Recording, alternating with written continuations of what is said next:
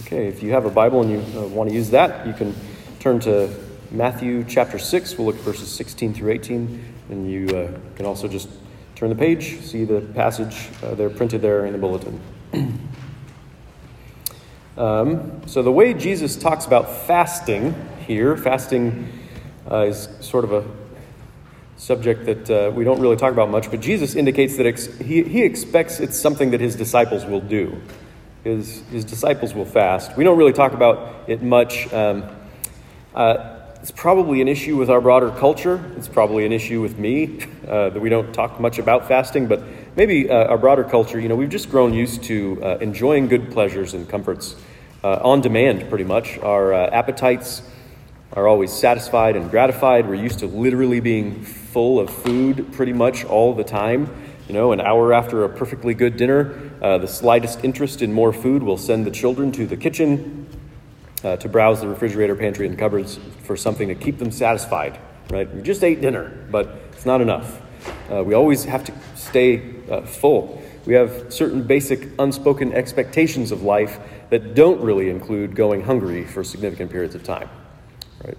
Uh, so fasting seems to be uh, more popular as sort of a recreational trend, maybe, for people trying to build a certain physique than it is as a spiritual expression of someone's relationship with God.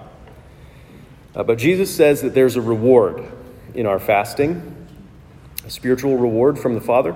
So uh, we'll talk about it a little bit this morning. Hopefully, uh, this morning we'll get some sense of what fasting is and how we would do it and why we would do it in light of the gospel.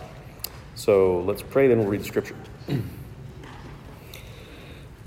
Father, help us to give our attention to your Son and to his words. Help us to learn from Jesus how to relate to you through fasting. We pray in Jesus' name. Amen. I'll read uh, verse 1 and then down to 16 and on.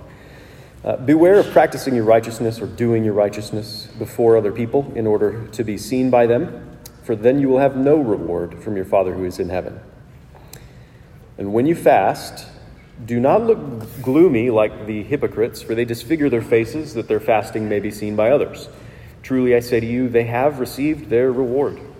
But when you fast, anoint your head and wash your face, that your fasting may not be seen by others, but by your Father who is in secret. And your Father who sees in secret will reward you. This is the gospel of Jesus Christ. Praise be to you, O Christ. Uh, so it's good to start, I think, with a just very basic definition of fasting. Fasting is abstaining from food for spiritual purposes. That's it's pretty simple. Abstaining from food for spiritual purposes. So we're not talking about uh, dietary fasting for uh, medical or weight loss purposes. Uh, we're talking about fasting that has to do explicitly with our relationship with God. Right? Other kinds of fasting, that's fine. What we're talking about, what Jesus is talking about here, is fasting that has to do with our relationship with God, spiritual purposes. And we're not really talking either about uh, fasting from other things like television, uh, video games, social media, uh, hot showers. You know, it's Lent. I, I read a thing on, on uh, the, a website that was like, here's some ideas, things to fast from for Lent. Fast from hot showers. Just use lukewarm water instead of hot water. Uh, fast from the use of your snooze button on your alarm clock. stuff like that. Okay, well, we're not talking about stuff like that. uh, maybe sometimes you need a break from things like television, uh, video games, social media, hot showers, uh, for the sake of overcoming addictions to, to some of these things, or uh, growing in self control or growing in self denial. But there's a fundamental difference between things like that and food. Uh, people will say that fasting is about giving up good things to find our highest good in God. That's almost right. Uh, it's true that television, video games, everything like that, they're, they're good things. We can be thankful for these good things. Uh, we can enjoy these good things in our relationship with God. Obviously, food is good too, but food isn't just good, food is necessary. Food is necessary for life. Uh, food is necessary for life in a way that no other good thing is, except maybe like, you know, water, air, and sunlight, right? But you're not going to give those things up for Lent.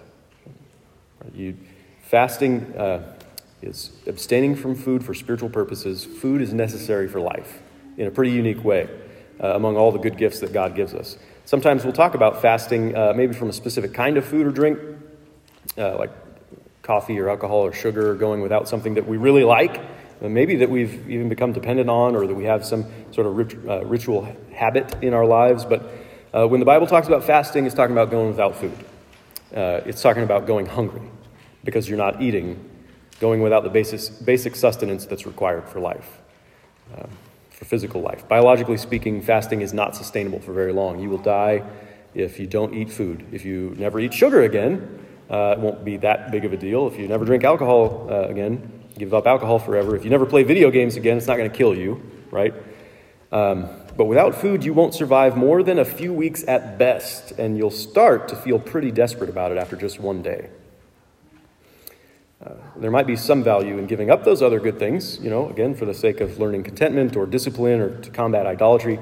but when the Bible talks about fasting, Jesus is talking about, he's talking about going hungry, going hungry. So Lloyd Jones uh, says, says this What exactly is fasting? What is its purpose? There can be no doubt that ultimately it is something which is based on an understanding of the relationship between the body and the spirit. These are very intimately related to one another and interact very closely upon one another. What fasting really means is abstinence from food, this physical, bodily thing you're doing, for spiritual purposes. Right? So, human beings are both physical beings and spiritual beings. God made us that way, and we cannot ignore the reality of either one or the other of those. Okay? When God made Adam and placed him in the garden, one of the very first things he did was give him food to eat generously and abundantly, right? All the trees from the garden, except for that one, uh, were given to Adam, given to human beings for food. God made humanity to be dependent. This is part of how he made us. We are not self sustaining creatures, right? Um, we need to consume material from external sources so that we can incorporate it into our own bodies and get energy from it for life. We need to eat food to live. God gives us the good gift of food that we need to live, and He also gives it to us as a means of relating to Him. It says in 1 Timothy chapter 4, God created food to, to be received with thanksgiving. That is, actually, with, with prayer, you receive your food with thanksgiving. You're, you're eating your food in God's presence as a gift that He's given you to be enjoyed in relationship with Him. So, food is a symbol of God's provision for us, but it's more than a symbol. It is His real provision for us. It is how our physical lives are really sustained by God, is eating food. So, eating food is something we need to do, and we're meant to do it in relationship with God, uh, thanking God for it, enjoying it in His presence. Uh, we don't just live out our spiritual life in our heads, apart from mundane practices like eating and drinking, right? uh, as if what we did with our bodies didn't really matter for our relationship with God. What really matters in your relationship with God is when you're over here just thinking or praying, right? Uh, we live out our spiritual life with God as physical creatures. Normally, that means eating food with reference to God, with regard to your relationship with Him. Fasting means we don't eat food, still with reference to God, still with regard to our relationship with Him. Fasting means we have access to God's gift of food, but we don't eat it. Fasting means going hungry, going without the food you need to survive as a temporary feature of your relationship with God. It, it is something Jesus assumes his people will do. He doesn't say if you fast, but when you fast. So as his people, uh, there will be certain times in our lives when fasting will happen, uh, when it makes sense to fast, when it seems right, actually, to fast, when our personal, personal relationship with him finds expression in our abstaining from food in our physical hunger. Why would our relationship with Jesus lead us to that? Why would our relationship with Jesus lead us to fast? I think the most helpful passage on fasting, probably in the whole Bible, is, uh, is just a little bit later in Matthew's Gospel. So we'll talk about it again in a couple of years when we get to Matthew 9, um, three chapters from now. uh, it says this the disciples of John came to Jesus, saying, Why do we and the Pharisees fast, but your disciples do not fast? And Jesus said to them, Can the wedding guests mourn as long as the bridegroom is with them? The days will come when the bridegroom is taken away from them, and then they will fast. So Jesus connects fasting to uh, mourning the absence of a loved one. That's what it boils down to mourning the absence of a loved one. A wedding celebration is no time for such mourning. It's no, it's no time for such fasting. It's a time for feasting and for joy. A wedding celebration is. but when you're missing someone, when you feel a relational lack, or a longing, or a pain, when you feel a desperate need or a hunger for that person, that's when it's time to fast. It's actually pretty natural. It's actually pretty natural to do that. Have you ever suffered a painful relational loss? Uh, maybe a loved one walked away from you, uh, maybe a loved one died. In your grief, in your mourning, the absence of that person, that relationship, you might have lost your appetite, and you were so troubled that you couldn't eat. The greater need was not for physical food at that point, the greater need was relational at that point. So, hunger is an unpleasant, uncomfortable experience, right? The feeling of hunger is appropriate to describe such a deep relational need the absence of a loved one. There's an ache there that's similar to hunger. There's a yearning. There's something missing, something's incomplete, something's not quite right. Fasting is for times like that.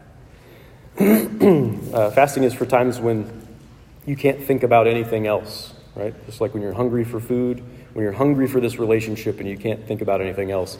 Jesus said that's what it would be like for his people when the bridegroom was taken away from them. So he's not just talking about uh, when he died on the cross and was in the tomb for that period of three days. Uh, because even after his resurrection, after he ascended into heaven bodily, his people have been longing for his presence. He's been bodily absent from us. That's a reality that the scriptures talk about. Yes, we believe he is alive. We find our hope in him. We know his love. We're thankful for his spirit.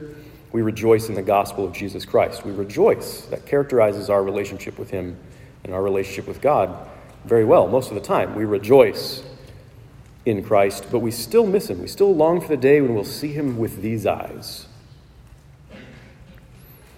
Uh, as Paul says in 2 Corinthians 5, we know that while we're at home in the body, we're away from the Lord. So there's a real absence. We would rather be away from the body and at home with the Lord, is what Paul says. So that's the real expression of our relationship with Him in our fasting. We would rather be with Jesus than in our own bodies apart from Him. We need Jesus more than we need food. Jesus is more important to us than physical life itself. This is what it means to love Him for His own sake, apart from His good gifts. All the good gifts, the way that He sustains our physical life, these are good things. We can be thankful. This is what it means to love Him for His own sake, apart from His good gifts, even the most necessary gift of food. As Jubilee read from Psalm 42, our Old Testament reading, as a deer pants for flowing streams, so pants my soul for you, O God. My soul thirsts for God, for the living God. When shall I come and appear before God? The human being has no deeper need than the bodily need for food, except for the need of our souls for God Himself. No deeper need than the bodily need for food, except for the need of our souls for God Himself. Fasting gives expression to this deepest need for God, when we lament Jesus' absence, when we long for Jesus' presence, fasting says, I need Jesus more than I need food, which is saying a lot. Fasting says, all the worlds, all the fruits of the earth cannot satisfy me apart from Jesus. Fasting says, I hunger and I thirst for Jesus. I cannot live without Jesus. Fasting expresses this hunger can also be used to cultivate this hunger, this uh, spiritual focus. This is something Joe Pope mentioned uh, to me this week that I hadn't really thought about before that fasting can be used to cultivate this hunger. Right? He said uh, that uh, hunger pangs can remind us to pray, that we would hunger for Jesus more than we hunger for food. You get to pray that prayer more when you haven't eaten all day. Right? When you're really hungry, you can use it as a reminder to pray that God would make you hungry for Himself in these ways. the hungrier you are, the more you desire the food that will end the fast. You don't want to be in a perpetual fast. Nobody wants that. Right? You want the fast to end, and you want that, that food that comes at the end of it. And the hungrier you are, the longer you've fasted, the more desperate that desire is, the more you look forward to eating and being full again, the more precious food becomes, the more thankful you'll be for it. Fasting is an opportunity to grow in your desire for God, to grow in your anticipation of being filled and being fully satisfied in Him. Fasting is a way to heighten your appreciation for God's provision, to not take food for granted, to not take Jesus for granted, to grow more thankful for God's provision of what you really need. Fasting is a personal, intimate profession to God. There is only one reward that you want Jesus Christ, the bread of life. Which brings us around to our passage again. Uh, Jesus tells us to do our fasting in secret before the Father alone for his reward. So in the Bible, fasting is often connected to mourning or lamenting or repentance. And when you're absorbed in those things, you tend not to look your best, right? Um, sometimes uh, people who are fasting in the scriptures would put on rough sackcloth for clothing, and they would rub ashes on their heads as uh, visible signs of their mourning and their fasting. And maybe there's nothing wrong with that in and of itself, uh, but Jesus says the hypocrites do stuff like that in order to get seen, in order to get noticed, right? They make a show of their devotion to God to draw attention and, and draw praise from other people. Oh, wow, you're fasting. You must be a very serious Christian, very strong Christian, very devoted. Right? And that's the reward that the hypocrites are after. Jesus says they, they want to be full with the praise of men. That praise is less filling than a bowl of salad. Right? It's if you would fast because you want to impress other people, then their good opinion of you is, uh, is what you're really hungry for. If you're really desperate for their approval, if that's what you really need, then uh, you're not being honest about your fasting, saying, God, I need you more than anything. You're, you're not really hungry for the bread of life, the true bread that comes down from heaven. So Jesus says, don't put on that show. Don't look gloomy. Don't put ashes on your face, whatever it would disfigure yourself. Uh, don't go about with a look that calls attention to your piety. Wash up, look normal because your fasting is between you and God. When he says, uh, anoint your head and wash your face, he isn't saying, put on a fake smile, right? Pretend like everything's great. He's not saying, stop putting on the gloomy show and start putting on the happy show as if you were just exchanging you know, one false appearance for another. Jesus doesn't advocate hiding your feelings, Jesus doesn't advocate faking your feelings. He's simply saying, don't be so self conscious so concerned about how you come across to others, so interested in what your righteousness says about you. Right? The reward for fasting is not found in what other people think about you or even in what you think about yourself. The reward for fasting, the reward for being hungry for the bread of life is the bread of life. That's the one reward. The re- reward is Jesus. And you can have him if you want him, you can have him if you need him. Jesus, who is God in the flesh, manna from heaven, given for our life with God. Jesus, the friend of sinners, who was willing to be associated with bad people like us. Jesus, the healer, who cared for the lives of all kinds of hurting people, restoring them, healing their afflictions.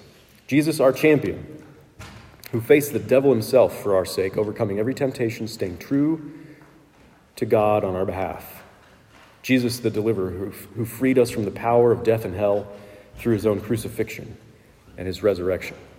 Jesus, the heavenly bridegroom, who rescued a poorly planned wedding, turning water into wine so that the party could continue as a sign that he is committed to the celebration of love and the union between God and his people. The Jesus we read about in the Gospels, he's the bread of life. We're dependent on him for our life with God. We need to consume him, we need to incorporate him into our life to have life. So, John Piper says, as an act of faith, Christian fasting is a hunger for God awakened by the taste of God freely given in the gospel. This is the essence of Christian fasting. We ache and yearn to know more and more of all that God is for us in Jesus, but only because He's already laid hold of us and is drawing us ever forward and upward into all the fullness of God. You're only hungry for Him if you've tasted of Him. We're hungry for Jesus because he's already nourished us, he's already sustained us. We've tasted and seen that the Lord is good, and we know our need for him. We will only be satisfied with him, with God. As sinners, our hunger for God, our fasting probably is not quite what it should be. Right? When's the last time you even thought about fasting? Um, with our uninterrupted eating, we show that our desire is for no more than earthly bread, that our hope is too often just in the next meal, that we're satisfied with the world and its fruits. It's a good thing then that Jesus went hungry for us. He went hungry for us uh, on our behalf in our place. He fasted 40 days in the wilderness, going without anything at all except for the Father's declaration of love to him. This was right after his baptism, where he heard the voice of the Father say, This is my beloved Son with whom I'm well pleased. That's all he had to hang on to, literally, as he wandered the wilderness for 40 days, hungry. The devil tempted him during this time to give him the world. To give him the world. But the world wasn't enough for Jesus. Only the Father would be enough for Jesus. His relationship with the Father, that was true food to him. God and God alone was all satisfying to Jesus, as it should be for us. That's how it was for Jesus. Can you imagine what kind of relationship Jesus has with God? He came to share that relationship with you, to give it to you as a gift. His hunger for God is his gift to you. So, in this sense, fasting is a gift. Fasting is a gift. It's a strange gift because it's one where we go without the good gift of food for a time. It's a gift of absence, it's a gift of privation, it's a gift of hunger, of need, of a sense uh, of dependence, a strong sense of dependence. Jesus knows his need of the Father, his complete dependence on the Father, and he shares that hunger with us. It is a gift to know your complete dependence on God. It's a gift. Jesus invites us to join him in finding the Father all satisfying. so, fasting is a place where you can meet Jesus, where you can meet him and know him in a hunger that is like his. He calls us to meet him in the secret place, the place where only God sees, this place of true communion with God, even in our fasting. When it seems we're only going hungry, where it seems we're, hunger, we're, we're hungry for a God who isn't present, that's where we meet him. That's where we meet him. God in the flesh knows what it means to be hungry for God. And when we meet him in our fasting, we will have the reward we sought. We'll have the bread of life, even in our fasting. Amen. Let's pray. Father, we can't live without food. Even more so, we can't live without you. This is reality, whether we know it or not. It's also a hunger that we feel, at least to some small degree, uh, because of your grace. We pray that you would grow this hunger in us, help us to know how truly satisfying you are. Help us to find in Jesus the bread of life without whom we would die. It's a strange kind of bread we eat in the very act of hungering for you with Jesus. We pray that you would fill us up with his relationship with you, shared with us by your grace. We do mourn the bodily absence of Jesus, and we do long for his presence. Our fast will only end when we see him face to face. So we pray, uh, may that day come quickly. We pray in Jesus' name. Amen.